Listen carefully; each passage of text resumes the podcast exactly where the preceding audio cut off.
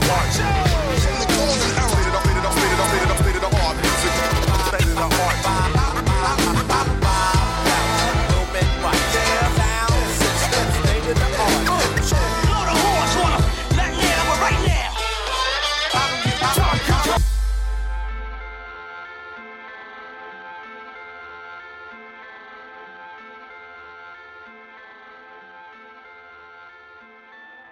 And welcome to the Nose Boxing Podcast with me, Andy White, and with me today we have two two grenades with the pins pulled, and they are ready to be dropped and exploded. Martin Theobald and Terry Chappendama. Uh, well, we're fully North Korean warheads right now. Yeah, pointed in one as direction. far as I'm about to, I'm on. You, you can, whatever you need to go and do tonight, you might just want to just go and do now.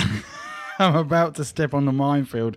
So apologies in advance. We the we, we didn't ask for questions because of the um Atrociousness. yeah the calamity with which uh, last night. and everyone knows we've been waiting for this. We didn't need questions for this one. We did not. so we have some questions. which I will go through, but look, you might not all get. I'm going to tell you now. You're probably uh, you, your questions will probably be answered. Sorry, the- couples only. Um, no trainers, no jeans, no hoodies. Sorry, not tonight, mate. They- not tonight. They're definitely going to go off on one, and you may be your questions may be blunted um, by The their answers won't be.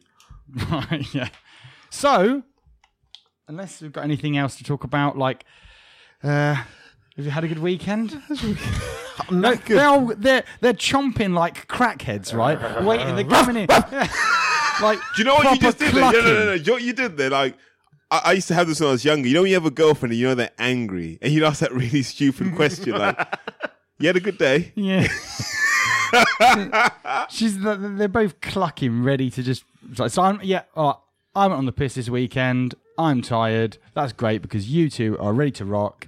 And uh, And so- if you just want to come back in like an hour and a Yeah. half, I'll just pull the cord. Who wants to go first? The Cardiff card. What a wonderful boxing experience that was. It was a great what event. a great, Great- advertisement.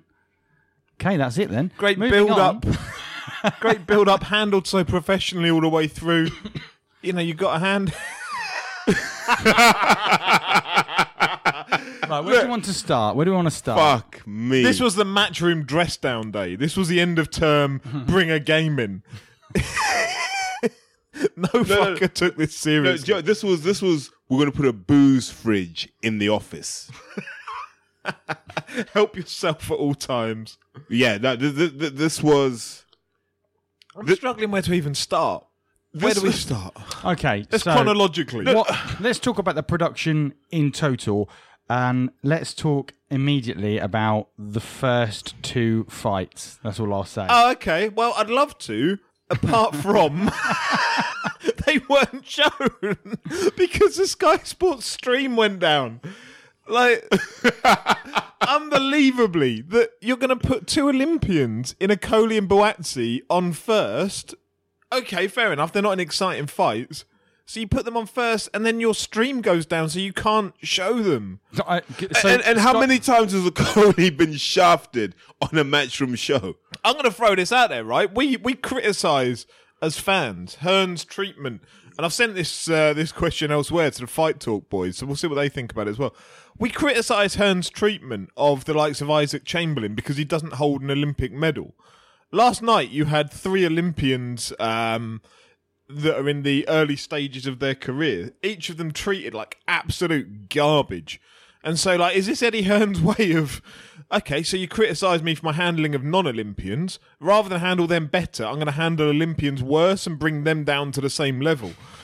But but here's the strange thing, right? It's like Hearn sat there and he went, "Who are my guys really on this in this in this battle for existence? Who are my guys?" And he went, "Okolie, nah, AJ's guy. Buatsi, nah, AJ's, AJ's guy. Uh, Dave Allen, fuck knows, not one of mine. Right, where's Scott Quick? Ah, shit, he's not one of the camp. Ah, shit, I've got no mates at this thing tonight." You, you know when he said Cal Fire? Let's get him on. yeah, and he literally realizes, it, and, and it was it was it was sad to watch Hearn because up until the last three days, Hearn had that thing of being like a, you know, like a stroppy kid where he refused to talk. and it's like all 18 and a half stone of AJ just stood over him and just went, Eddie, you better do that Vince McMahon shit you normally do, yeah? Because if this don't sell out, I'm calling Frank. And I don't mean Bruno. So look, you you you started with Okolie and Buatsi. I can't tell you how they were because they didn't show it. They didn't show it. The stream didn't work. Okay, so what was the first fight that was broadcast? Craig Richards, Frank Buglioni. I didn't really see it because they put a British title fight on at like half past six or something. Yeah, I like saw the parts the of only that in the pub. reasonably matched car uh, fight within the card. well, no, wait, wait, wait, wait, stop. Reasonably matched. Well, it turned out to be. Whoa, yeah, you, you made it out as if there was some lengthy plan here. First of all, it was like, um, we'll match Buglioni with some lad who might have a medical condition that will prevent him boxing ever. We'll match him with him. And then, you know, Context? K- K9 Joe, well, Cal- Callum Johnson. hasn't boxed for 15 months. No one knows why he hasn't boxed for 15 months. he didn't even ask for a tune up fight. Are you assuming that it's a medical condition, or is is it? it, some, it would have to be. Otherwise, he'd have just retired, right? And he's pulled out injured last lastminute.com from the fight. And then they try and slip Hosea Burton in. Like, I say last minute, I would be hugely surprised if he wasn't injured a month, six weeks ago. And they've trained Burton for the Buglioni fight and tried to slip him in last minute. That wouldn't. But but just for the record, like, just seeing how annoyed Frank was at being called Bumglione has made that word s- fucking brilliant. All I've been saying for the last two days is Bumglione with a really smug look on my face. it sounds like some strange Italian dish rather than a, some sort of impressive cuss down. but- It's such a clusterfuck of a fucking operation. It's it, it's like one of those really, really tragic comic Apprentice episodes. You know when you watch The Apprentice, and it used to normally be I don't know, I don't care if it sounds sexist. It used to be the group of girls, right? And they get to a certain point, be like the fourth task in, and they just turn on each other. like through the episode, they would just it would, it would, it would implode, and then Sir Alan Sugar would be like, "I've got to mix the groups up because this is not working." too much estrogen in this group. And- Damn you, women with your inferior brains. and this is what, and, and this is what this whole I don't think that's inferior brains. It's just it's just it is what it is. I love that almost got under the radar, didn't it? I was letting it slide.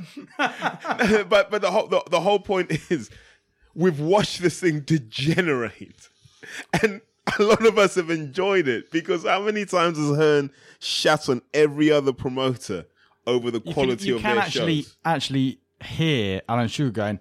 Right, so uh, you were tasked to put on a boxing card, and the first two fights they weren't even on a television. What were you doing? Well, well, actually, it was John's job to press the button, and you just No, no, I would love to see the CCTV footage. Yeah, I imagine Eddie Hearn was just kicking plugs left, right, and center as been walking along. Pouring water in them. It's just like I've got my money. Fuck all this. Fuck StubHub. Fuck everyone. Yeah. I've done what I had to do. Right, so- but but no, let's put some structure. Let's go all the way back to the beginning. Right. yeah. Let's talk about when this really went tits up. Because everyone's talking about Pulev Takam. It's when Hearn told us the AJ Vlad fight was going to happen in Vegas. And all of us were like, I'm not so sure because Vlad's not talking like he wants to fight anymore. Let's go back to August, right? When this all started to go tits up. Because you know in that matchroom spreadsheet that they like to produce because Barry and Eddie are both trained accountants? It probably had a hundred million in there. So Vlad's like, I don't need this. I'm gonna go and play golf. I'm gonna go wakeboarding. I'm gonna I'm gonna go and find Shannon Briggs and deal with that prick once and for all. You know, just his bucket list. Vlad's gonna live out his bucket list, right? so he retires. Now Hearn's like, well, well, you know, not my problem. AJ calls him Eddie. Vlad, Vlad, but oh, fuck, whatever his name is, retired, yeah. sort it out, or I talk to Frank, and I don't mean Bruno. you liked that, didn't you, Eddie? You liked it, Eddie. This Eddie. is catchphrase now. no. no, so so It is tonight. So AJ Boxing put pressure on Matchroom. You need to sort this mess out. All right, mate, just, just do the mandatory, okay? I can't be asked to think of anything creative. Just do the mandatory. Pulev's there, and you know, Pulev's probably in a bit of pain.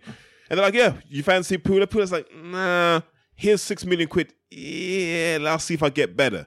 Then he was just like, fuck it. And I imagine this happened in September where Pulev was like, I can really beat Joshua, and I'm not doing it with one arm behind my back. So at this point, one of two things is true. Either they carried on believing Pulev was just bullshitting and asking for more money, or they've told Takam already. We don't know which one it is. What we do know is Takam, apart from rumored rounds with Dillian Whyte, hadn't really done any sparring because there's no one around. To be honest, you know, no one's really around. As we've discussed before, maybe people are saving themselves for a bigger tournament round the corner, but there wasn't anyone around. So what Takam was doing, I don't know. So once Pulev falls off the cliff, I love it how people are going, well, clearly he's been training, he's in great shape. He's a fucking professional athlete. Like, just because he's in great shape and he hasn't necessarily got a fight lined up, that's his job. Yeah, but the people are so used to watching uh, like boxers do a Ricky Hatton and turn Yeah. into balloons, and then Yeah. and then I'm God. God forbid, maybe the man's a professional who happens to be in shape. one of the few that actually lives the life. Yeah, God forbid. Yeah. So so everyone's expectations have been debased. Yeah. So when fans look, when when when the Sky monkeys and they all are monkeys, when these guys start talking to you, you're there going, "Oh, Pulev Takam, it's okay." No, no, no, no, no. Our start point was Klitschko. Yeah. Our start point was a Klitschko rematch, swinging into a quick mandatory, swinging into a Wilder fight. Let me just address the Wilder thing so everyone understands this. And if I get pulled up on a point of fact, I'll take this on the chin. The Wilder fight's not happening anytime soon. Why? To fight for the WBC belt, you have to be VADA clean boxing approved. Anthony Joshua is not signed up to VADA. He is not signed up to the clean boxing program. You need to be in that for six months before you can box for one of the WBC belts. So And you look at the names they talked about straight after the fight. They were talking about Parker. They were talking about bringing Tyson Fury back. Deontay Wilder's lip uh, name did not cross Eddie Hearn's lips at any point. because he realizes, you know, I- think Hearn was there going, yeah, yeah, we'll make the Wilder fight, no drama. And someone said, Ed, don't do a McHennessy here. You got to sign AJ up for like this anti-doping stuff, like yeah, that- yeah, yeah, yeah. they- Those guys that caught Povetkin, that caught Stiverne, that caught Ortiz. Ortiz, that basically called every boxer doping. Um, okay, how can we get the belt off him? so so so how can no no no no Eddie it doesn't work that way Wilder's not the problem like if you want that belt you're gonna have to be tested by VADA and they've got tests for stuff we don't even know about yet uh Eddie. Eddie. Find me. Yo, AJ um about that four belt thing how does three sound how does three belts sound um no Eddie What? I can't have the WBO. No, that's not the one we can. No, no, no. You, you, you can have that. Oh, no, no, no, no, no. Actually, you can't have that. Why not? Well, you know, she's on the other foot now. And Anthony, because Frank's got it, and I don't mean Bruno. What, does he mean? what, what, what was he taking in the car on the way here? You know, No, no, but look, look, He'd be look. taking shit impression We've pills. Lost, It's, uh, it's, I've lost all structure to this because you've gone completely No, no, no, no, no, no. What I'm saying is, this whole plan of getting four belts doesn't work because Warren's never going to let AJ take the WBO, and then the WBC requires that AJ go through VADA, and I don't think many British boxers are confident going through VADA because we don't actually know what VADA can test for, and we don't know what VADA can detect yet, so they're scared. We'll come on to the doping stuff regarding Muhammad Ali so, later on. Hold on, but then surely this uh, would affect uh, a World Boxing Super Series in the heavyweight division because before them, before they made any draws for anyone, they'd have to make sure that the fight could happen in the first place, right? Yep. So you'd have to be so don't expect the don't expect anything to happen in January because you have to be clean boxing approved for six months before you can fight for the WBC. And we know that Anthony Joshua's not signed up to. Not that I know of. He might be, but I haven't seen anything that says he's He signed wasn't up. on the last list of people that was signed. Yeah. up. which came out. Nor's David Haye. Does Uh, this mean anything? I It know means, it's it means sugge- you can't fight for their belts. right. Okay. And Um, exactly. So so so all this talk about Wilder, yeah. All of you guys that listen to this, don't retweet any talk of AJ fighting Wilder. Don't like any shit that Eddie says about it. Just say Eddie, is AJ going to do the VADA testing? If so, when? I want to be there when he pisses in that cup. I I I want to be. I want to see the results of that because, woo, That cup will be shaking. he'll have a six pack. It'll be 18 and a half stone. Um, okay. So let's Buglioni let's- Richards. Let's rewind. Yeah. Let's get back to the fight we were originally talking about before Crazy Pill Terry came on and just went off on one. Right. Um, Craig Richards and Frank Buglioni.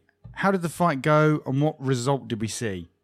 Um, no idea. I saw I saw dribs and I drabs of didn't it. see it. As I say, they started this at like half six when I stood out for dinner with my family because I didn't assume you would put a reasonable fight on that early. Whatever, like Frank Buglioni wins on points. Craig Richard, late replacement, gives a good account of himself from what I understand. What did Craig weigh in uh, at? Because he would he I don't know. probably massively uh, underweight. I don't know. But, you know, fair play to Craig Richards. He stepped up, and now there's questions over who Frank Buglioni will fight. Well, there's questions about how good this man really is. Like if you're taking a ten fight novice, and Craig's a ten fight novice. I, I think Craig's supremely talented. You know, I've been talking about Craig from day one on this podcast, and I've got a lot of time for Craig. But for him to take Frank Buglioni twelve rounds, and I know Steve listens to this, so hopefully he's not going to be mad at me for saying this. I think we just have to accept that Frank isn't very good at all. So that's the second defense of the British title for It is. Frank Buglioni. So, He there's- fought Ricky Summers, a man that no one had ever seen before. so there's questions over his next defense, which would be his third to win it outright, and it may well be that it's a mandatory, which could possibly be Hosea Burton stepping in for it, or Callum Johnson if Callum Johnson ever boxes again. Um, question marks over it. In my view, for what it's worth, like, I only saw the very end of it. I've had this feeling about Frank for a long time. He's not big enough for light heavyweight. He's a super middleweight, and I think he's. I don't know. I, d- I don't think he's a full blown light heavyweight, and I don't think he ever will be. I'll, So- go, I'll go back to the interview he had with Steve Bunce, and he was talking about this post Chudinov, and he was talking about how hard it was to make 168, and he's like, I feel bigger and stronger at 175, which every boxer says, don't they? Because it means they can run away from their responsibilities of making weight. But there's just something about Frank. The expression I'd use is there's a lack of devil in him, if that makes sense. You, he's the guy that you like spite. not that he he has other options in life. Like he could open a restaurant like his old man did. He he has other options and he so boxes like, like, it. You, like the raw hunger. yeah, he hasn't got that. If I don't do Silk this, pajamas thing. Not silk pajamas. It's more. I've never like I've never been close to the breadline, and he's going to fight someone who's going to look him in the eye and go, "This is all I have." But it's strange because he he's had like life and death fights, like that Hosea Burton fight. He went to the well in that and knocks him out in the twelfth round. The Chudinov fight, he took his lickings that night, and like it was only stopped by the referee, but Frank got you know pummeled in that fight. And so it's not a, a question of desire and heart for me. It's a question of what he can give back. Is he that vicious enough that he can dish it out in the same way that he's not happy enough, but willing enough to take it? So uh, what, what his plan going forward clearly is to is to defend the British title once more and win it outright. That would be the plan. what would what do we see going forward after that? It depends if he wins or loses. Um, if he loses, then I think it's probably the same as what we were saying about Tyrone Nurse last week. The look at that point, we know where Frank sits, which will be around the British title, the gatekeeper element of the British title. There's no shame in that whatsoever. And the same that Tyrone Nurse does a good job of being at that level. We can say that Frank's good enough to be at that level and perhaps no further. But if he wins it, then the next route is a European or a world title. Do we really, you know, like As just stop. about Just stop. European fights St- uh, no, no, no. And I know Steve is listening to this, right? Oh. If you have any love for the sport of boxing, any respect for it, keep that man the fuck away from a world title because he is not good He's enough. harsh. Do you know what? No, no. Let me illustrate a point, right? I was having a conversation with a kid called Javan Young, um, amateur of Fitzroy Lodge, and we are talking about when he fought in the World Championships. and he fought Gvozdyk in the World Championships, right? And and he lost. Um, the ref stopped it because he lost his temper. But we we're talking about Gvozdyk, and I was like, he's turned out to be pretty effing good as a light heavyweight. He would run over Frank Buglioni. Sully Barrera would run over Frank. surely- Kovalev would run over If that's the Frank. case, then surely if he went for the title, then he'd just get beaten, and then he would But, but, but no, no, no. But there has to be something that says, mate, we know you're not good enough. Okay? Make your money here. Be like Dennis Andries, right? Dennis Andries had a comfortable enough career fighting for British and European titles. He'd win some, he'd lose some. But he made a shitload of money because he was Dennis Andries and he had that name that had value. So- so- He, his name has no value I'm to a confused. Kovalev. But your your point is that he shouldn't try. Why? No, why? sh- He's not good enough. But but then surely that's what the whole Well, point of trying would be to tell him whether he's good no, enough no. That's or very not. no, no. Now you're being cash, right?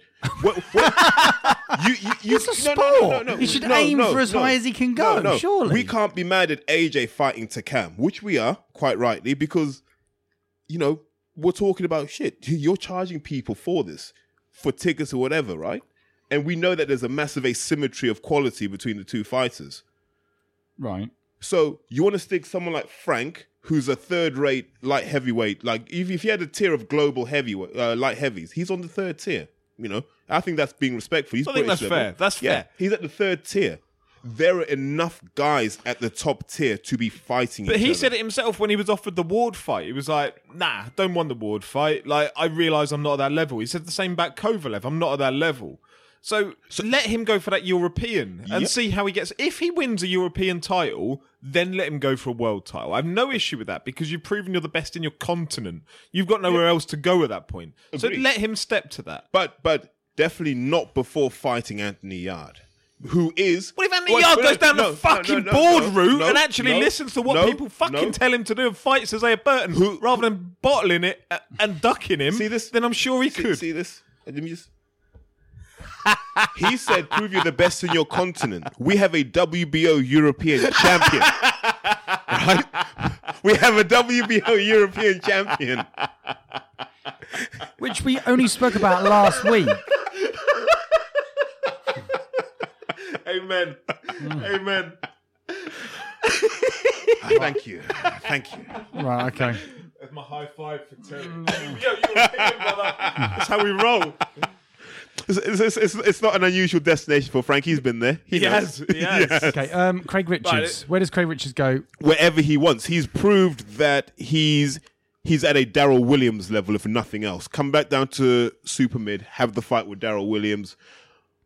Maybe a bit too soon for Rocky Fielding, but definitely a Daryl Williams, John Ryder type fight Yeah. for him would be good.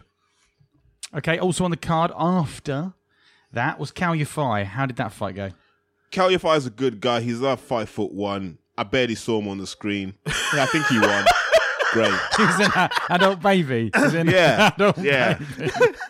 Look, Cal Yafai I'm going to throw this out there, right? Cal Yafai needs to go out and take some illegal drugs and try and avoid testing and actually get some power behind him. And until he does that, I don't fucking care. Well, well, well, well. He, he, he can talk to you. He, I mean, He used to be part of the Team GB setup. Go and speak with Muhammad Ali. Find out whatever Muhammad Ali was taking. Like, Trenbolone. yeah, go and take some Trenbolone. Make yourself an absolute powerhouse in that weight division. Because until you do that, you will get beaten by every single good fighter in that weight division. So the likes of Estrada, the likes of Chocolatito, the likes of Rungvisai, they'll all take out Cal Yafai because he doesn't have the power to hurt anyone at Superfly. It's just not going to happen. So they're talking about him going over to America next. Good, because I don't have to watch it. He needs to be more humble. The more humble you are, the more muscly you are. That, He that needs to eat some humble pie because humble pie is humble full of pie is muscle. the key. Because you know somebody who ate a load of humble pie is now twenty four pounds heavier than they were Exactly. when they were leaving the Olympics. Now Cal Yafai needs to get some of that humble pie down him. That anabolic humble pie. Yeah, there's an exponential link between hum- uh, being humble, humility, and and you know, and, and muscle mass. Um, okay, there it is. He's Katie, not humble enough. Katie Taylor also fought.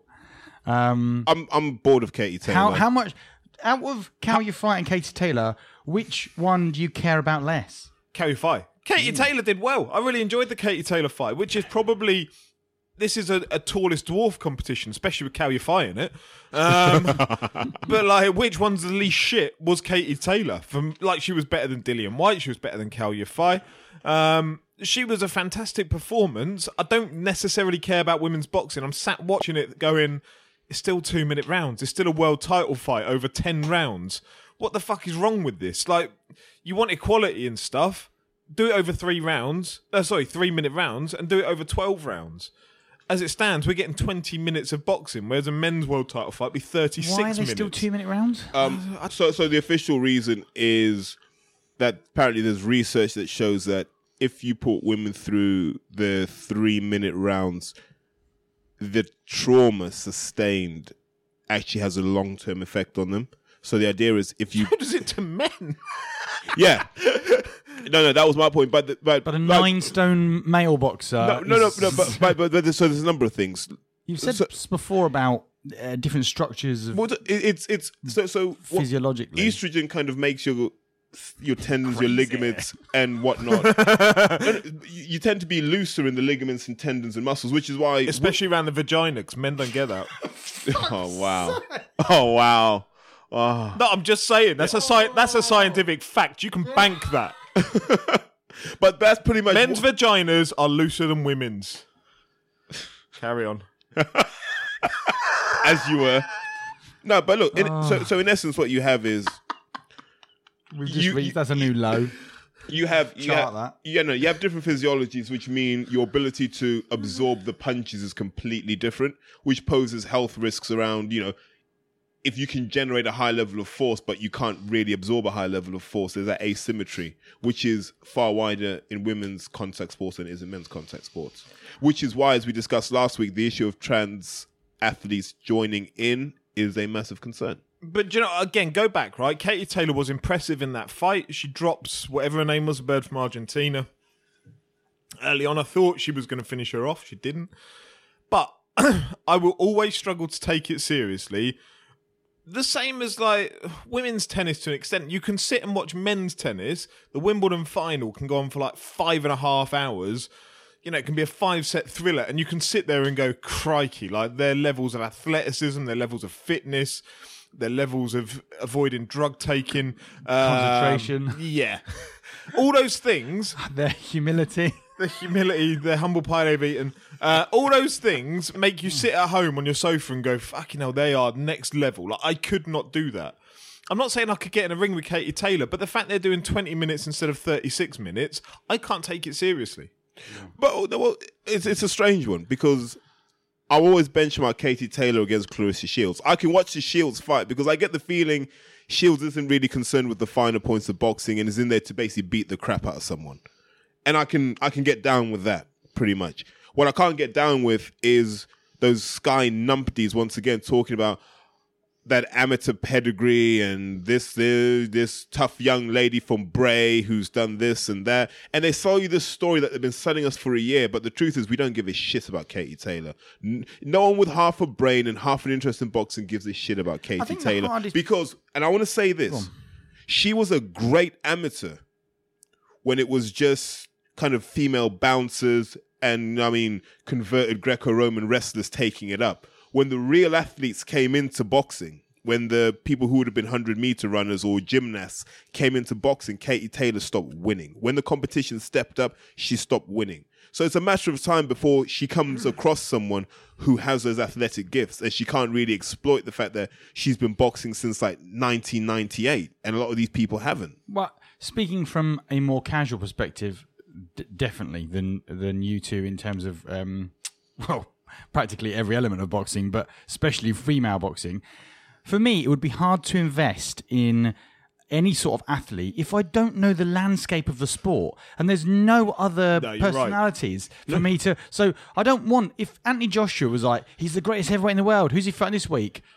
Johnny Blue Pants. Next week, Johnny Green Which is why they've signed. knocked Which out is why they've signed Natasha Jonas because Eddie Hearn didn't want to sign Natasha Jonas. We know this, but you sign her because it's you know, you can build her on a next gen card, you can put her on up in Liverpool, and at some point those two will meet. Because what you're saying is you don't know who else is in that division. I want. I don't know. Who I want to know this competition, and I want her to face. that However, you know the name Natasha Jonas, Of course right? do, yeah. Right. So Natasha Jonas will end up in the ring, probably in the homecoming for Katie Taylor, or maybe when they bring her back over, and you'll go, "Oh, I know Natasha Jonas. I know Katie Taylor. Right now, I'm interested." Because that's the only reason she's on the books at Matchroom. And that, but that is but- the only one, right? That but is- also no. But the problem you'd also have is if you actually did a full landscape assessment, you'd laugh your head off, and you'd go, "So the woman ranked number eight in the world has had fifteen defeats and three wins, and is normally your barista at Euston Station, or sometimes she works at Millie's Cookies, depending on if she needs Christmas money or not." That's the problem. Women's boxing is in a turgid state at the moment because the women who are supposed to be pushing this forward are lazy as fuck. And all it is is it's an excuse to gain publicity and get sponsorship. Meanwhile, no, no, no. And I say this because there are women out there like Stacey Copeland. Stacey Copeland, not an Olympian, high level boxer, was a high level footballer. But every day, you follow her on social media, every day she's saluting female boxers and female sportswomen. She's really pushing the agenda actively, which I respect because I'm like, you are actually being a pioneer. Whereas all those people who had a higher profile than you have failed you. That's what I mean. So I respect what Stacey Copeland's doing. I respect what Sam Smith is doing because they're leading by example. Where's Nicola Adams? Why isn't Nicola Adams going go Katie Taylor? Where is that? Well, why isn't Tasha Jonas going go Katie Taylor? Where is that? Where is that sisters doing it together? You know I mean, where is it? okay, let's move on. Um, Dillian Whyte. Oh, this was so fucking bad. So he was fighting Helenius, right? Helenius, right, who turns up. I think Helenius had trained for a six minute fight, but unfortunately, there were 10 more rounds to go after that. and so Helenius makes it semi interesting for like two rounds. And he has Dillian Whyte in a bit of trouble. I think it's the second round With a jab. at the end. Yeah. And so it's interesting. There's two rounds where you're like, okay, so Dillian Whyte's just loading up on everything. Again, it's like he's got his power button stuck on his controller and he's just going for that big right overhand. Like, honestly, if if Robert Helenius can read your big right hand, you're not very good. And that's the problem that we've got here. Is that Dillian Whyte then didn't have any other options necessarily. He just he carried on doing the same thing while Robert Helenius denigrated in front of us. And so you had 10 rounds of Robert Helenius just walking round against the back to the ropes with his hands up. And Dillian Whyte couldn't finish him. Couldn't even get close to finish him. Couldn't even do enough damage to like drop him or make it look like he was going to drop him. It was honestly one of the biggest like washouts of a fight I've ever so, seen. so one of the things I want to touch on is this, right? When Hearn puts fights together, you know there's certain fights he doesn't expect to go the distance. That's why he stacks his cards the way he does, because people are supposed to fall over. And and I call it the the sky hype machine priming. What they normally do in the first couple of rounds, they'll prime the audience for what fight to expect. So you'll get so here we have Helenius and we, we need to see how much is left in the tank. He hasn't looked good. They'll basically so the first so the first He's round been out for a while. yeah, they'll sack him off and go, he's basically shit, right? That's what they do. They go, he's basically shit. Dillian's really good. He's been working with Tibbs. He's in Loughborough. He's running up hills. He's walking on water. So that's what they do. He's ready for Wilder. Yeah. They'll associate his name Yeah. elsewhere. Thinking that the fight's going to stop after three. and everything they've said has been true. So when you get to round eight, nine, It reverses. yeah. So it's basically like how heroic Helenius is. And, he he trains with top people. Yeah. And he's a top sparring partner. you know, he's fighting like he's looking for an AJ fight. He's he really he's like he's got that hunger back, and then they'll they'll kind of turn it down on Dillian and go, oh, what, what the hell is all this? And I don't know what's happening with Dillian. He's back to the drawing board, and Sky will always do that, right? Because really, none of those fucking monkeys have a clue about what they're talking about. Because every two minutes, something goes in their headphones and says, "Look, this is what you have to say now," and so it's it's, it's just it's annoying as hell. But as for the fight, Helenius looked like he was looking for dinner. Mate, I, look, I just want to, I want to hit the floor, right? But you haven't given me anything I can hit the floor to. I'm no, I'm not going down for that. No, no, come on. Yeah, like yeah, no, no. Come mate, on, mate, I'm mate, not even that good. Just, just you, you've me got down. to, you've got to earn it. Like, like, didn't you watch the Chisora fight? Come on, It was so. it's a horrible, fight. It's a horrible fight. Save, save yourself forty odd minutes. Do not watch it. Okay, so ever. what was what was the result? Yeah, Whyte obviously- points. wide points margin? Wi- and I, wide- even wide Dillian was margin? unhappy. Yeah, he's, he's Yeah, unhappy. 118, 110 or something. But the Wilder talk has stopped now. I think, I think, I think we can say the Wilder talk has just definitely stopped. On that, then, um, Shamir asks, why were the Hearn commentary team setting up Whyte versus Well, Wilder? they still need. The problem they've got with Dillian is that we've all got eyes. That's the biggest problem that Sky have got. is that they still have to sell a product. They still have to sell Dillian Whyte, and they still have to make because they haven't got like a plethora of heavyweights that they can just rely upon. So they still need Dillian Whyte as a commodity, and so they still need to talk about him in the same breath as Deontay Wilder. But we've all just watched.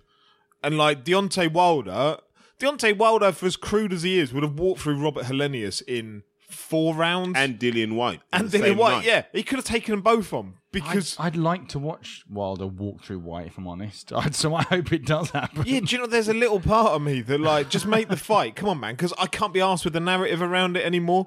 Like, just do it.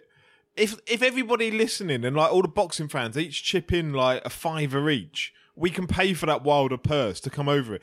And it's nothing against Dillian Whyte because I like Dillian Whyte, but he's just not as good as what people are making him out to be. And when I say people, I mean the Sky team. It's almost like they wish he was that good, so they just pretend he is.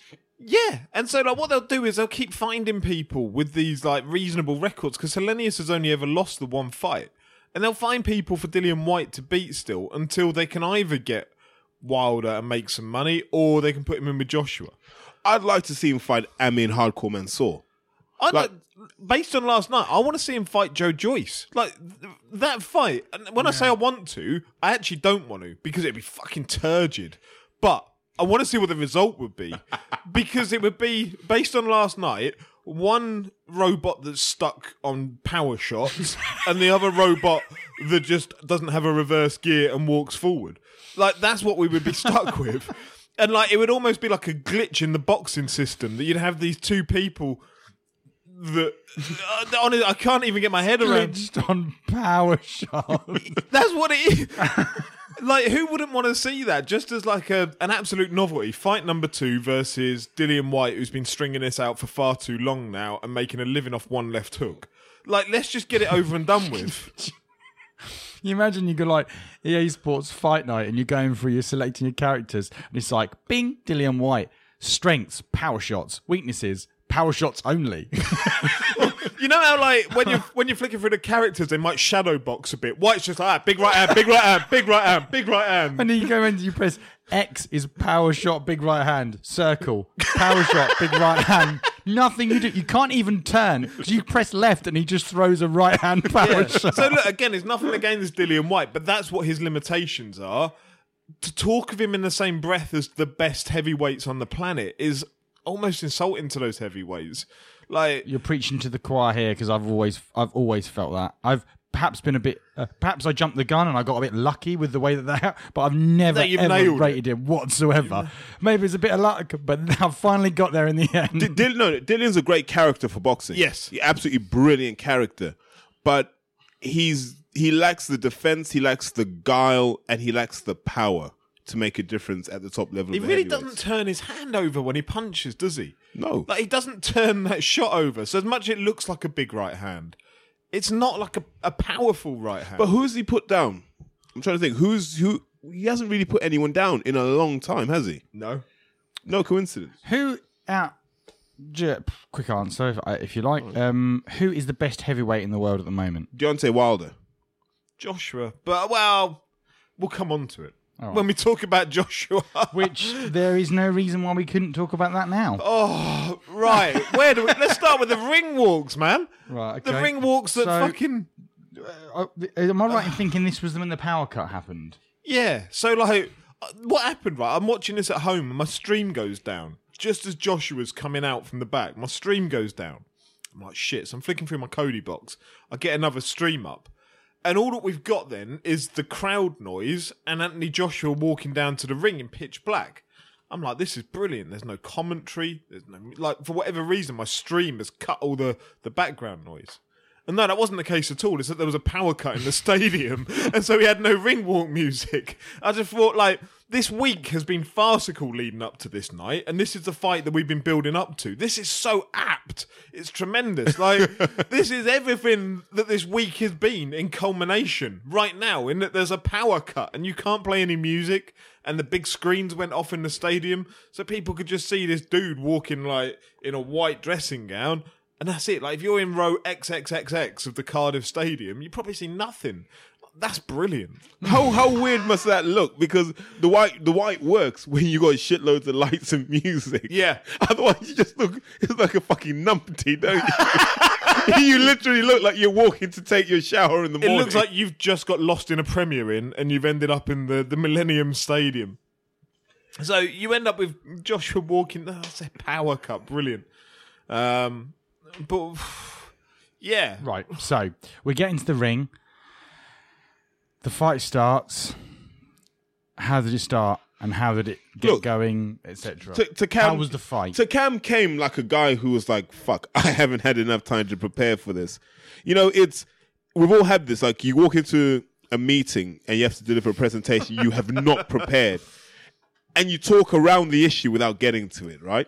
And and, and eventually you give up doing that, so you just headbutt someone. which is what Takam did. which is essentially what Takam did. So, so if you you, you watch you watch the first round, right? And I'm like, okay, Takam's going to try and draw Joshua in, and when Joshua puts the pressure on, Takam's going to circle out to his right.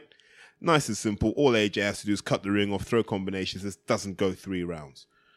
So AJ refuses to cut the ring off. AJ refuses to throw combinations, and instead tries to pot shot with Takam. Was that the worst opening round of any heavyweight title fight you can remember? Yeah, I can't, I can't think of a worse.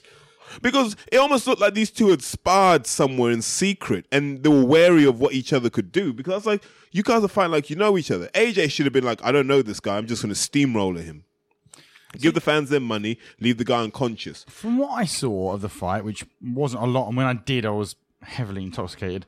It what shocked me most was the fact that Joshua wasn't didn't seem to be taking any risks. No. Uh, you know, uh, uh, playing it really safe, but th- yet he also didn't particularly seem concerned with anything Takam had to throw at him. I was thinking, what are you doing? so, so here's my question i've asked this before is joshua injured and he's just not telling us because it he looked like someone who was conserving something he it, it, it looked like he couldn't let go like he wanted to and I don't think it was the weight. Well, maybe it is the weight. Maybe he's so- too big, but he's so definitely. he came in how much over like over his normal? Well, no, he came in at 254 pounds, which is 18 stone two, and that is about eight pounds more than I weigh. And I know I am not meant to be this weight. that's not a, a, a great figure for Cotton, but, uh, what No, I- but- that's the heaviest he's ever been, right? In a fight, in a ring. Oh, heaviest he's ever been in a boxing fight. Yeah, I imagine he's, you know. I can imagine he's been bigger at other stages. Um, right. So here, okay. So the rest of the fight, how did you There's see a it? fundamental problem with Joshua that when you've got someone in front of you who doesn't stand in front of you, he doesn't know what he's doing. And whether that was like every single time Takam got cornered, Terry mentioned it a minute ago about cutting the ring off.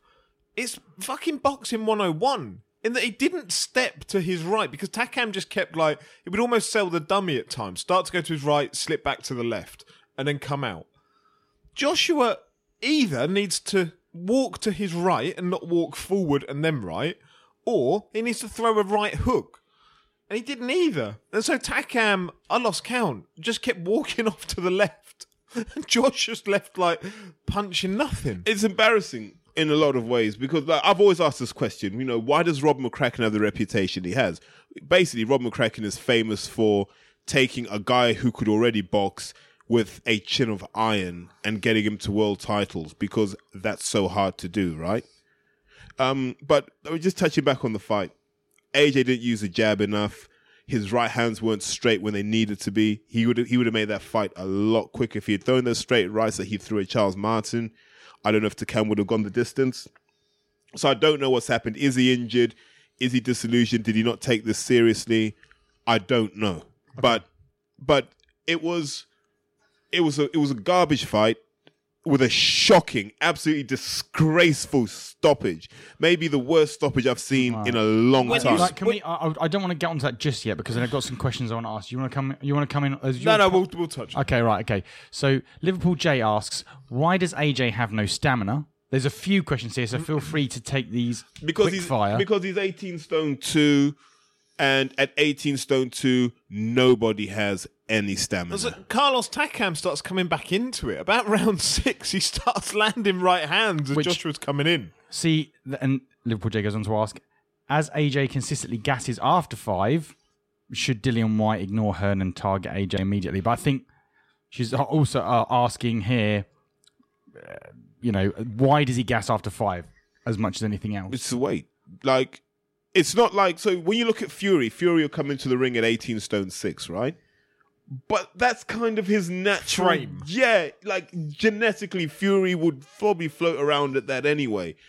AJ's a 16 stone man tops, right? He was at the Olympics when you know there was I mean Olympic level drug testing and he had carefully controlled nutrition and he was on the best program with the best experts in the world helping him grow and develop and he managed to get to like 103 kilos I And think since he was. then, he's put on two stone. Yeah. So so how a man goes hmm. from 103 to 117, 118 kilos, like I mean, like that humble pie is highly anabolic. Clearly, like if you're a female, do not take humble pie, whatever you do, because you might end up with a desperate Dan type beard and everything.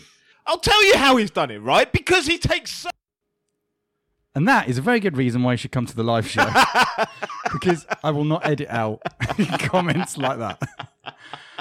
okay.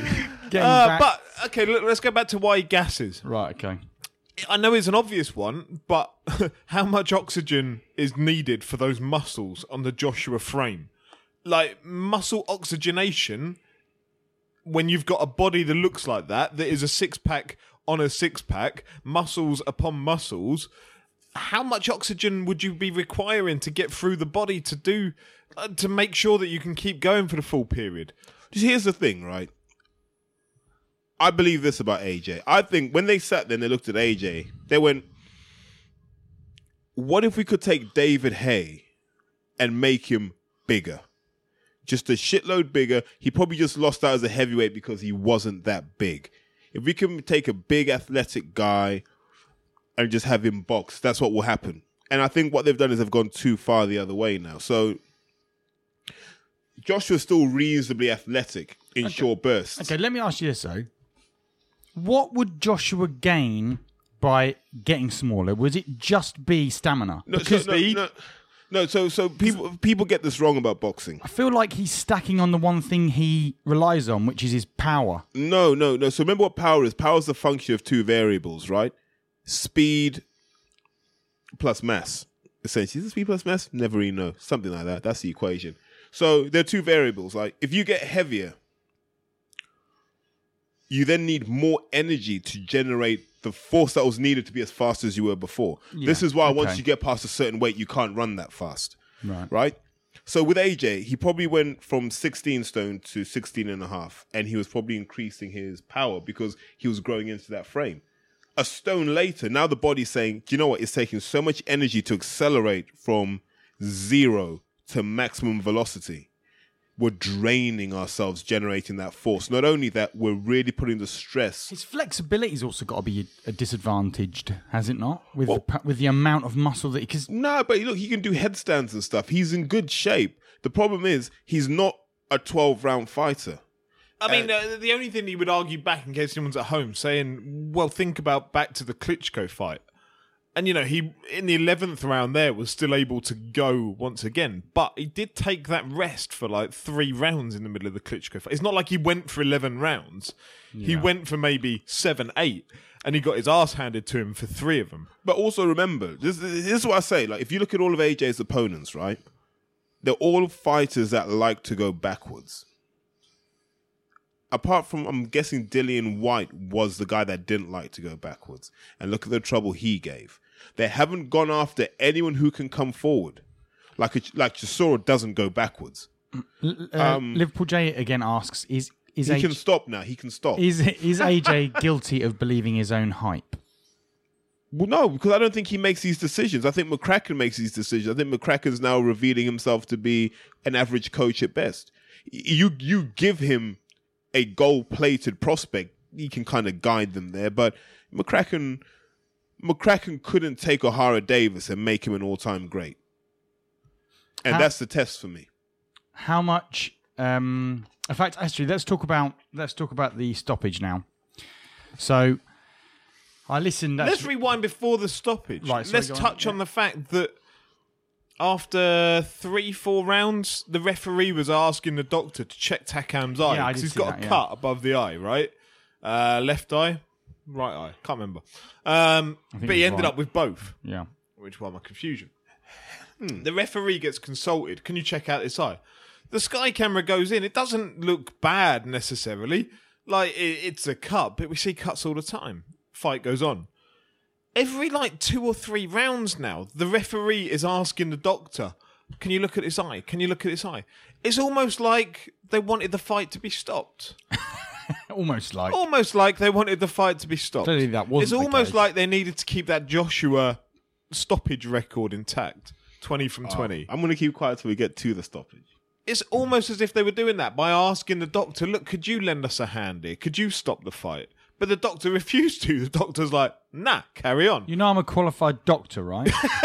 Hi, Dr. Nick. Hi, everybody. Um, so Dr. Nick doesn't stop the fight, and they're getting annoyed about it. So he still goes on. Takam, look, by this point, Takam's like nine rounds down after nine rounds, probably. Uh, maybe he's won one or two in the middle. They get into the 10th, which is where Joshua has predicted the fight ends. For the record, if any boxer ever predicts, any top level boxer ever predicts what round a fight is going to stop, take them up on it. Like, because I often think they're not quite smart enough not to tell us. Like, if something has been agreed in some way, like, it's almost as if they're just, they can't compute not to let that information out. or their ego won't allow them to make sure they're wrong. It's You know almost what I mean? like- like, yeah, right, Joshua, check me drop him in out. the tenth, and then it's like, ah, like, oh, I can't tell him it's going to end in the ninth because I know it's going to end in the tenth. Yeah, so you've got Joshua coming in on Takam on the ropes.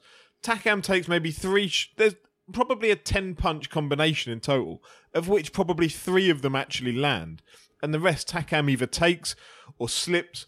And the highlight of that being when the referee jumps in and puts Takam in a fucking headlock. Is exactly when Takam has just slipped a shot. He's brought his glove up to the side of his face, slips out the way. As he slips, the referee jumps Yeah, in. I found that odd. But actually, actually, go it's like I had to watch this back at like a quarter speed. There's a point when the ref is there, he's watching it, and AJ throws a big right haymaker, right? Takam sees it and whips his head back. And to give Takam his due, the speed he pulled his head back showed me that he wasn't knackered because he went from kind of being crouched down to whipping his head back to pull the ref would have seen that punch didn't connect. At home, you look at the head going back, you're like, Jesus, that was a hell of a punch. But the ref would have seen from his angle the punch didn't connect. So Takam pulls his head back, pulls out to the right, knowing that a shot's going to come from the left side afterwards, drops down, and at the point that AJ now wants to reset with the jab, which Takam blocks with a cross-handed block, the ref's got his hand out already at this point. His hand is out already. It's not like the ref's having a look. The ref's like, I'm fucking stopping this. And then you're like, but on what basis?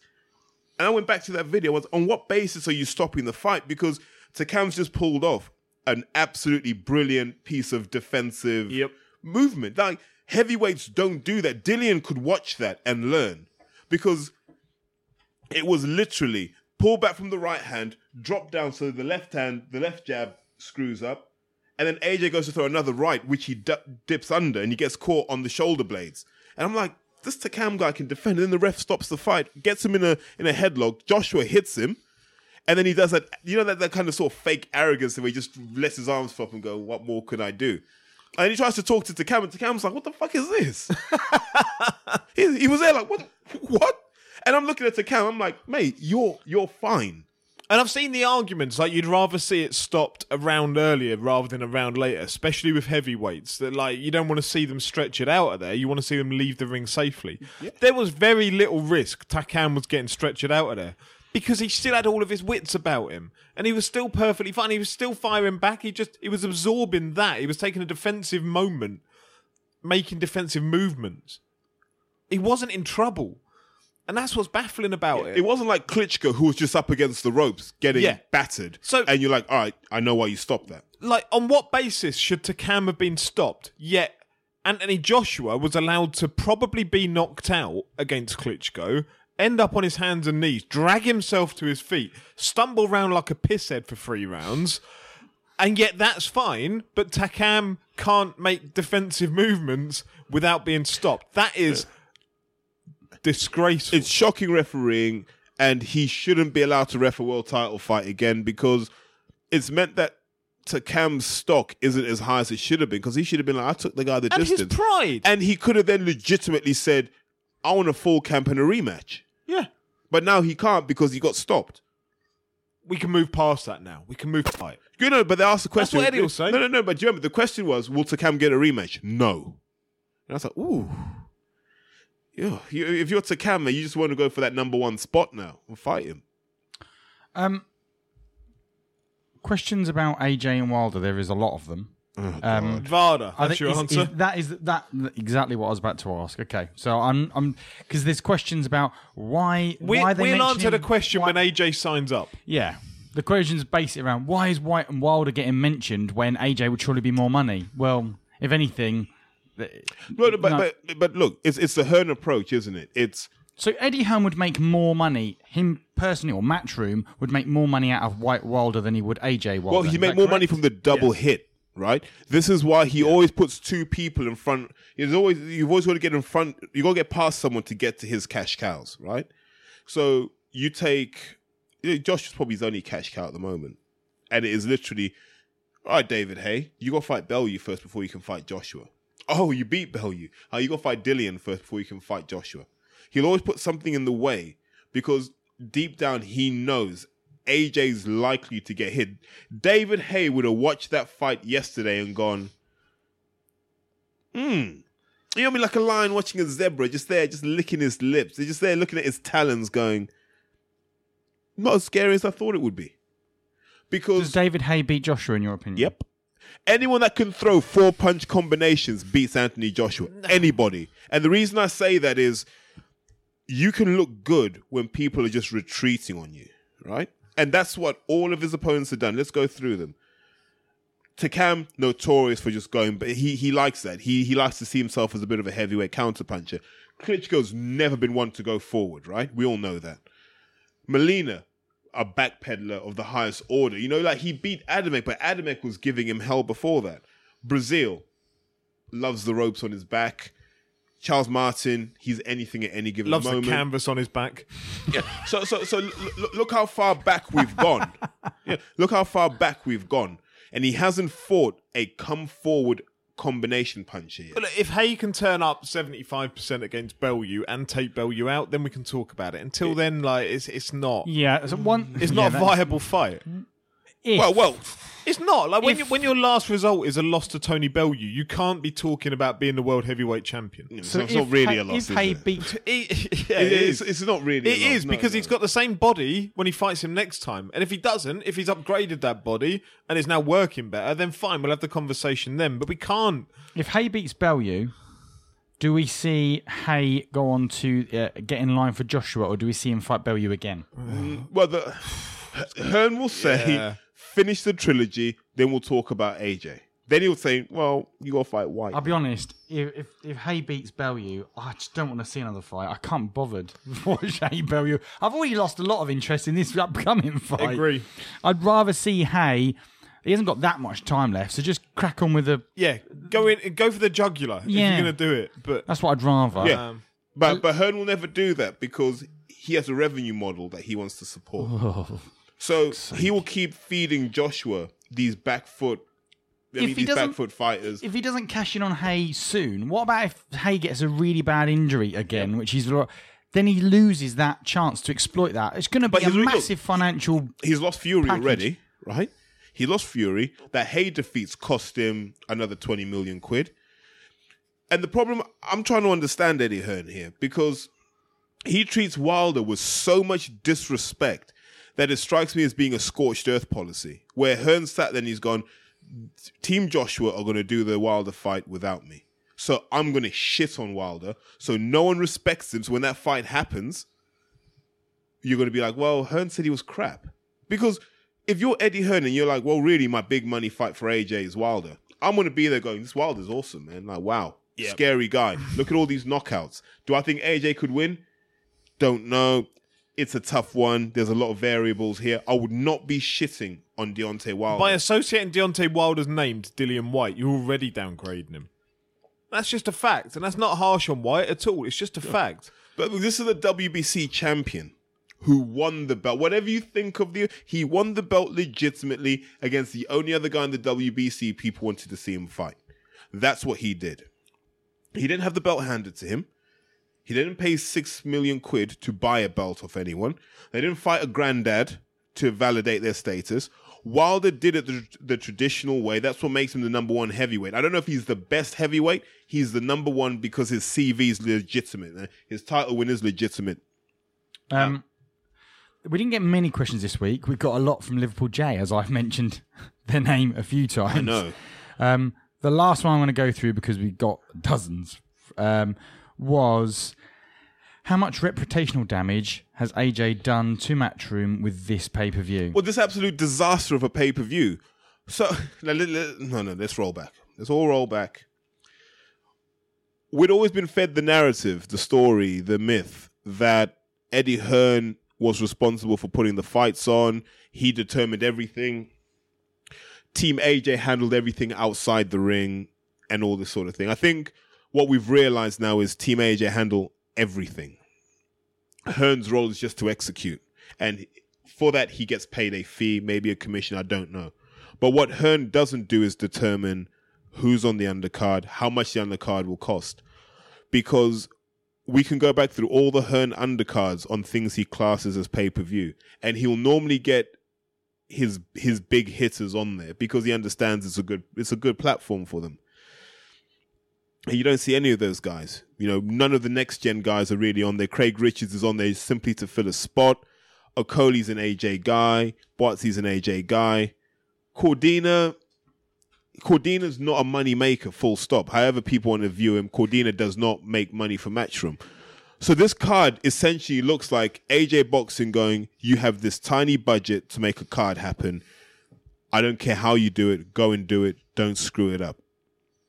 And so Hearn has taken the approach of let me show these guys why I'm Eddie Hearn because this this shit is not easy. Because let's be honest, if this had gone off without a hitch and it had been an amazing event, Team AJ would be like, we don't need this guy. Or you're gonna push you're gonna push your share of the deal up and squeeze Eddie Hearn even further because he's like, well, we didn't need you for that event. But the reputational damage done to Hearn, Matchroom, and AJ because we've had to sit through this garbage for the last two to four weeks. Right. So Riku Heikler asks, is it a risky strategy for Eddie Hearn to to give Team Joshua so much control over the Cardiff card? Which I, I mean, I'm presuming They is the take it. He doesn't give them control. They take it. Well, then he asks, uh, is it to prove to Team Joshua that they still need Eddie beyond 2018? Yes, they do. Because the thing about Hearn is this, right? And uh, you know, you speak to journeyman, and this is the case. Hearn will say to you, "Look, I'm going to put you on this card, but I'm going to need you for these three other cards this year. So don't go to Frank, don't go to Cyclone. You work with me, right?" Team AJ don't have that sort of clout because, like Hayemaker Ringstar, they have a very small stable. It's anchored by AJ. And if for some reason AJ was out for a year and a half, two years, these guys have to scuttle back to Matchroom because AJ Boxing couldn't sustain it. And I think Eddie's just issuing a warning that says, look, if the next one's this bad, you guys are screwed, so you better be nice to me. But can I just add one more thing? And sorry. Let's not underestimate the influence of Sky in this. I'm sure Sky have had words and said, listen, Eddie, we've got a contract with you as well. So I know you want to scuttle the ship, but this can't look bad on Sky. Yeah.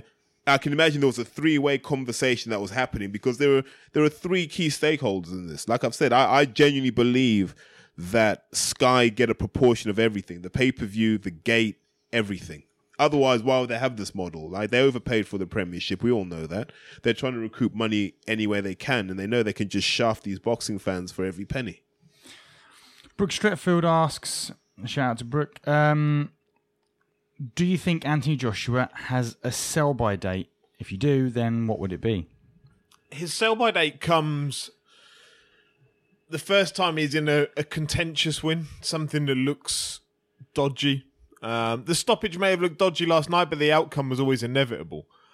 But all those fans that are at home, right? I'll give you the example. My wife was telling me last night about two guys that were doing the when she was doing a school run last week. Two guys stood outside the school gate saying, "Oh, Joshua's fighting this week. I'm going to get it." And everyone's like, "Yeah, I'm going to get it." Who's he fighting? Oh, I don't know, but I know it changed. So who was he fighting? I don't know. So like these people that are just willing to buy it because it's Anthony Joshua's name. Sky can now call him 20 and 0, 20 knockouts. But at some point, he's going to come across a fight where he doesn't do that.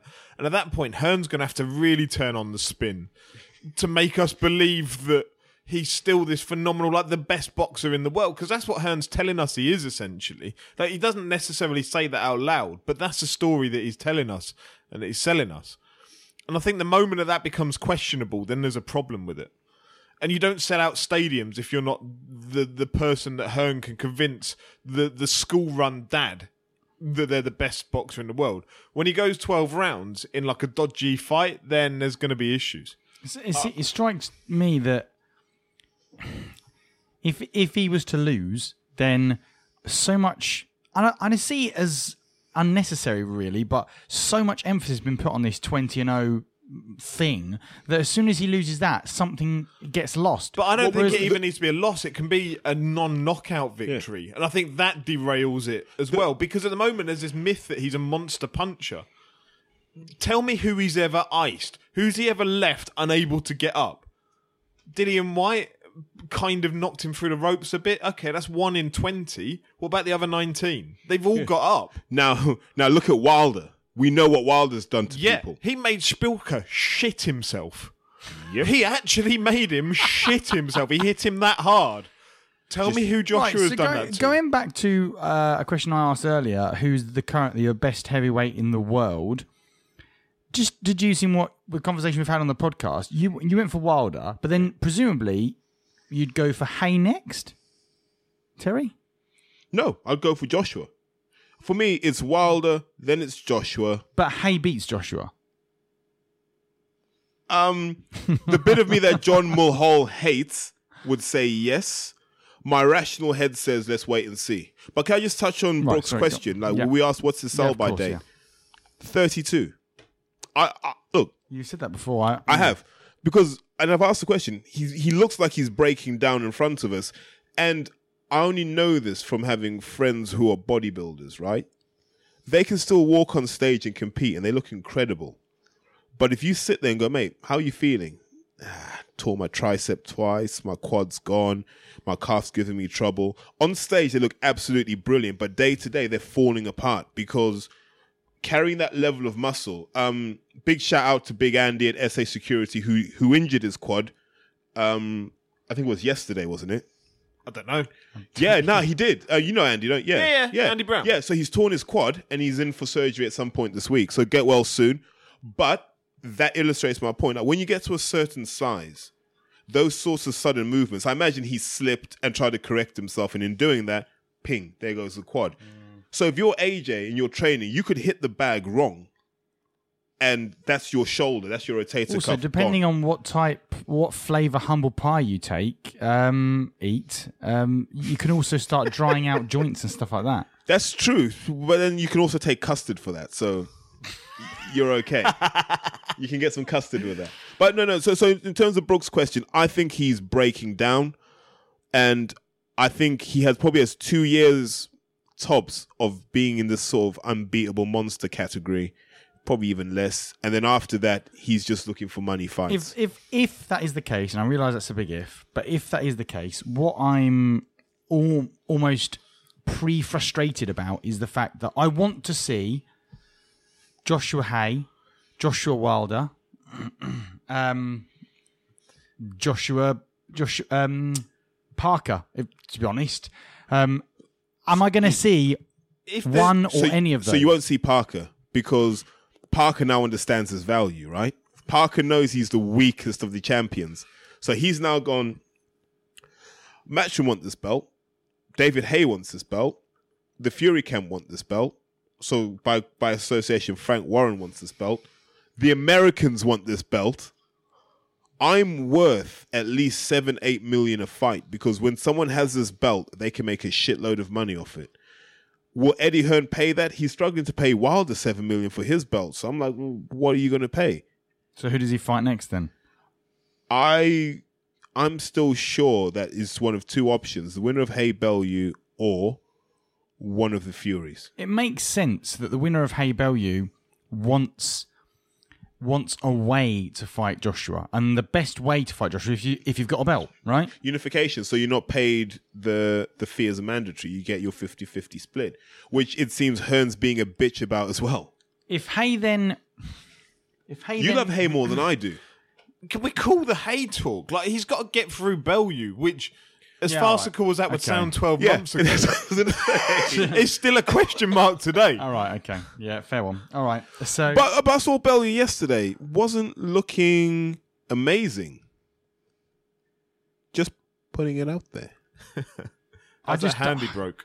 I'd just really be frustrated in three years' time if every fight we've talked about has hasn't happened. But I told you this would happen. We're not going to see But these fights. we've got mandatories to get through as well. Like we've got the mandatories. If we're talking about the WBA and the IBF, let's not forget Joshua is clearly on a path whereby he fights twice a year. Like Klitschko was getting through these mandatories because he was fighting three, four times a year, and he was knocking out your Alex Leapai. But Joshua is now this um, Sky created, Eddie created, Joshua created monster that apparently only seems to be able to fight in stadiums. It's as if he, he's so big. he doesn't function elsewhere, allegedly. um, and so you can't keep selling out 80,000 stadiums four times a year. You can do it twice a year, perhaps. And so we're not going to get these like these Leapai mandatories, or if we are, I don't know how they're going to fit that into the calendar, especially if Joshua is carrying injuries. that that else would be my point because look the guy spent what 26 27 weeks in camp. And if someone tells me he did that injury free i'll laugh my head off. I don't believe he did it injury free for one second. And i think he was actually carrying injuries in this fight which is why Takam was chosen. And hey presto now you'll see aj take an extended break where we might not see him for a bit Okay, let's move on then. Um, are you feeling? Are you somewhat feeling a bit more relaxed now after getting all that Yeah. off your chest? Um, okay, Joe Cordina. Throw me the Cordina ball. There you go. Joe Cordina. y- What happened to him? I didn't pay for this pay per view, right? If I did, and I was Welsh, I would be fucking raging after this, right? You've got Joe Cordino. I know Terry said earlier, Joe Cordino's not making a penny for Matchroom. It's probably the case. He's an Olympian, he's highly talented, good fighter. You put him on after Dillian Whyte and before Anthony Joshua. He's a floater, by which means when there's a gap in the card, we'll put him on. They put him on straight after Dillian Whyte. So they said, We haven't got time to do the Dillian Whyte interviews because we've got Joshua coming up. So what they do is they go to the punditry, they go to Johnny Nelson, Tony Bellew, uh, and whoever else it was, and they start doing the punditry on the Dillian Whyte fight whilst Joe Cordina's fighting in the background. So they don't show the Joe Cordina fight. You've got a Welsh Olympian fighting in his hometown in Cardiff, and you do punditry, and then to take the piss, they cut from the punditry and they go to AJ promotional videos, and then they go to adverts. So, like, what's the point in doing an AJ promo video at that point? Like, you've got all the pay per view buyers that you're going to buy. It's not like somebody's at that point going, "Oh, should I? Shouldn't I?" Even if they are, they can't see it until they press the buy button. For fuck's sake! Yeah, that's insane. That is really insane. And so poor Joe Cordina beats up whoever it is. And let me just say, Joe Cordina's opponent for this week was meant to be, um, I can say it, Germani Camaro, Southern Area um, welterweight champion. He was meant to be going down and fighting Joe Cordina. I don't know what happened, but he didn't end up fighting Joe Cordina. They brought in some fucking plum to fight Joe Cordina we were told when this card was announced that as it was in Cardiff, this was going to be Joe Cordina's first title fight in his hometown. That never happened, so hold Hearn to account for that. This is a young man's dream, getting to fight in front of his hometown on a big pay per view card. He should be like the priority of those lower undercard fighters. Instead, he's left as a floater.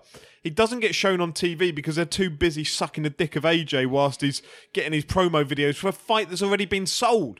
Like you're not selling it anymore because people have already bought it or not Yeah. bought it. You're not selling it anymore by doing that promo video. When should we do most of our advertisement push? Well, obviously on the channel that we make people pay to watch. It's so disgraceful. They're like this young lad never got his opportunity to shine, even show it afterwards or something. They didn't.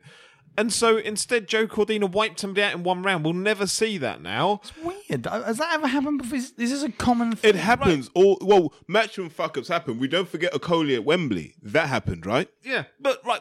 What happened then? Hearn gets interviewed by IFL after the whole event, and they said, "What happened with Joe Cordina and that fight?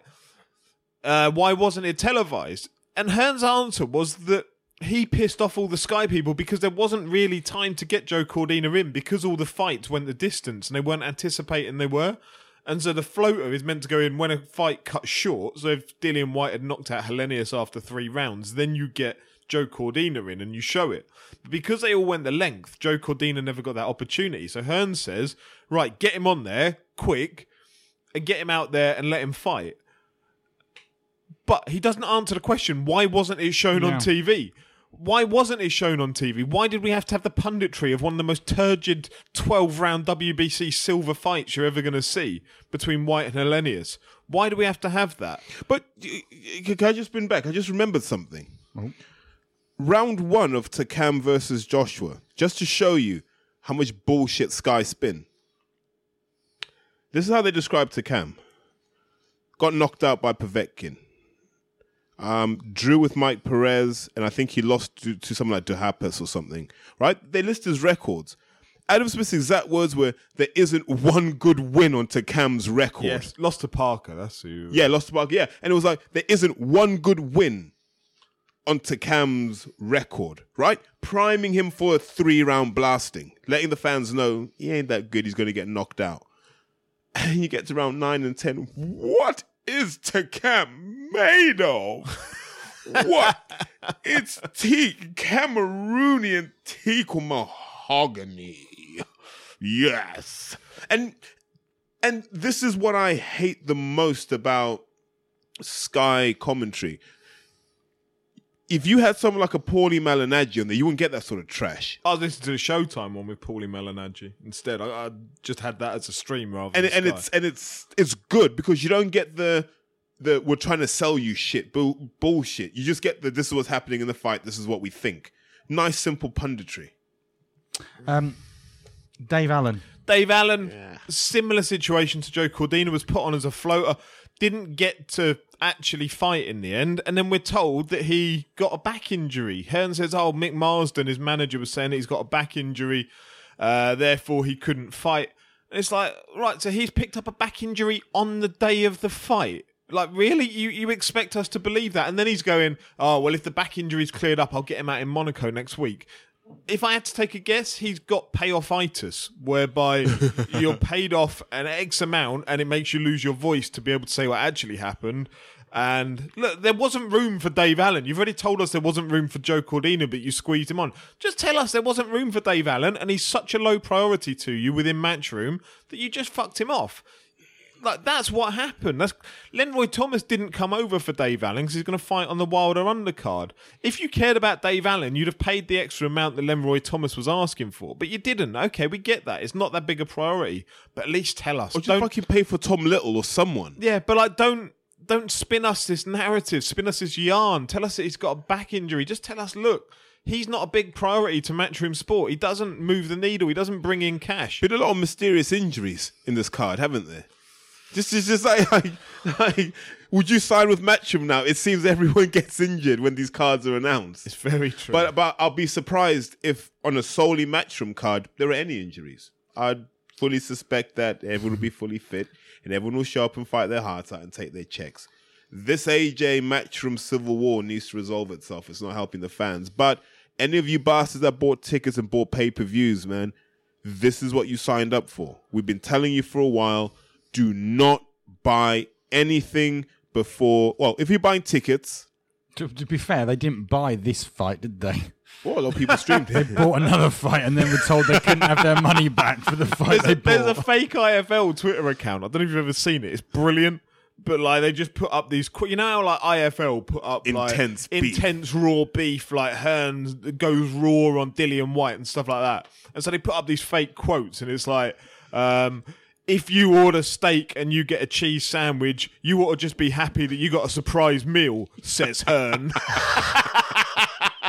it's absolutely brilliant. Go and find it. it, it, it- yeah, it's been an absolute joke because Hearn's justification is, you know, I put extra fights on. Do I charge you extra money? It's like no. This is how pay per views always worked, Eddie. Right? We assume we're buying the main event and an undercard. Right? It's up to you to sort that undercard. We don't specify how many bouts we want on that undercard, but we want a bloody undercard. Right? And when we don't get what we ordered, why don't you just pay us our money back? Like someone has to file a complaint about this so we get clarity from the OFT. Yeah, someone go through the small claims court wanting your 20 quid back. We'll all chip in a quid. Go for it. Because isn't there? There's I a- didn't pay for it. No, so no, it's but there's a a difficult one to claim. there's a thing called the distance selling regulation, which is like, mate, like if you buy something electronically, for example, you have a two week cooling off period.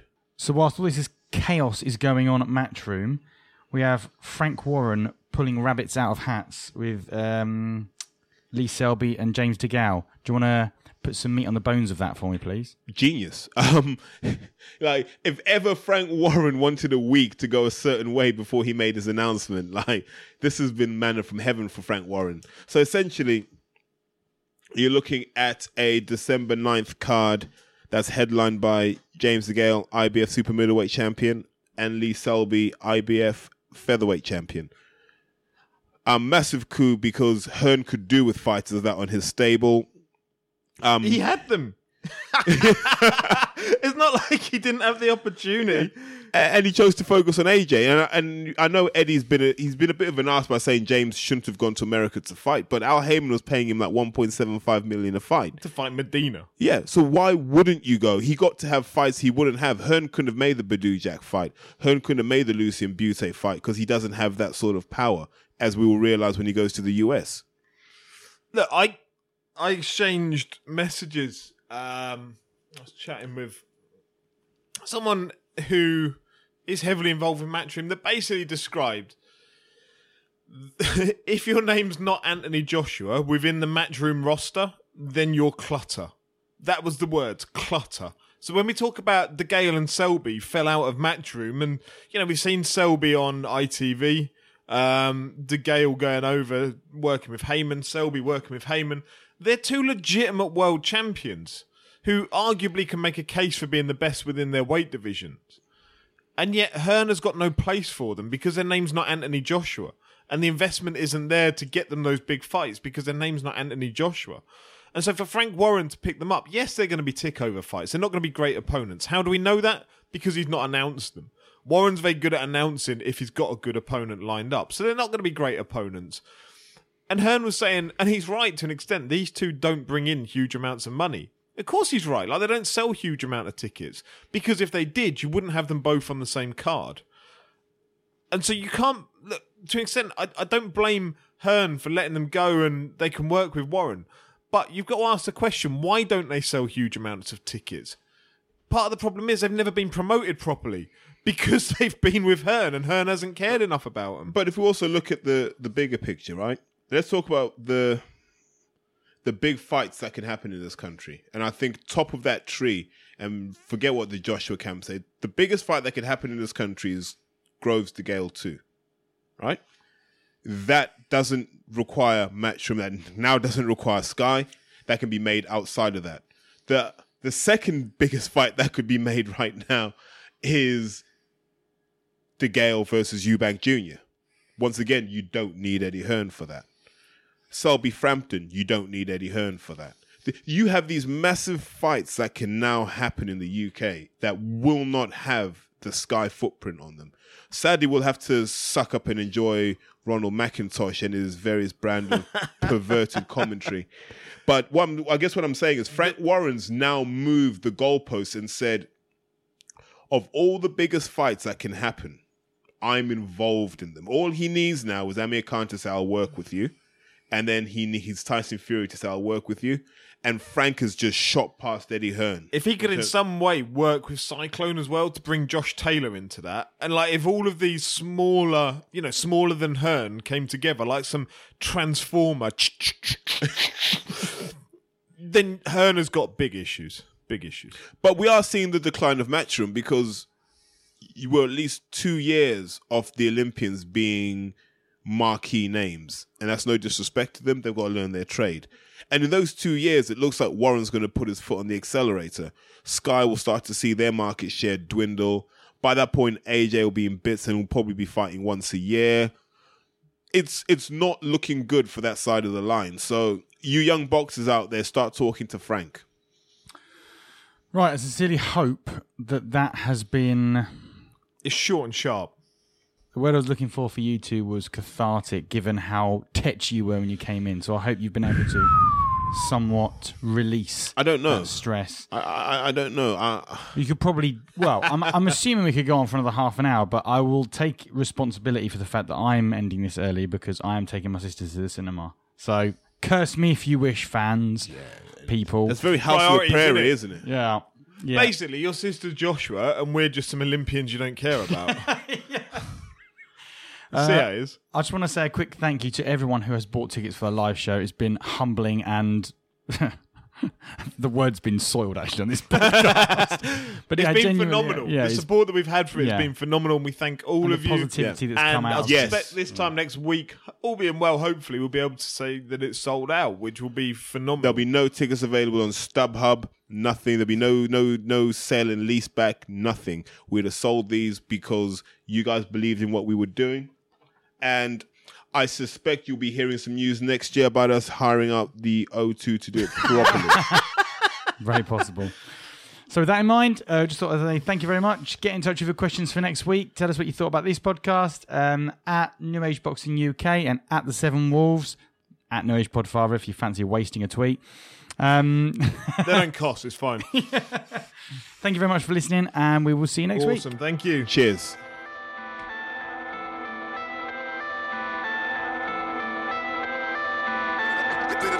It up, fit it up, fit it up.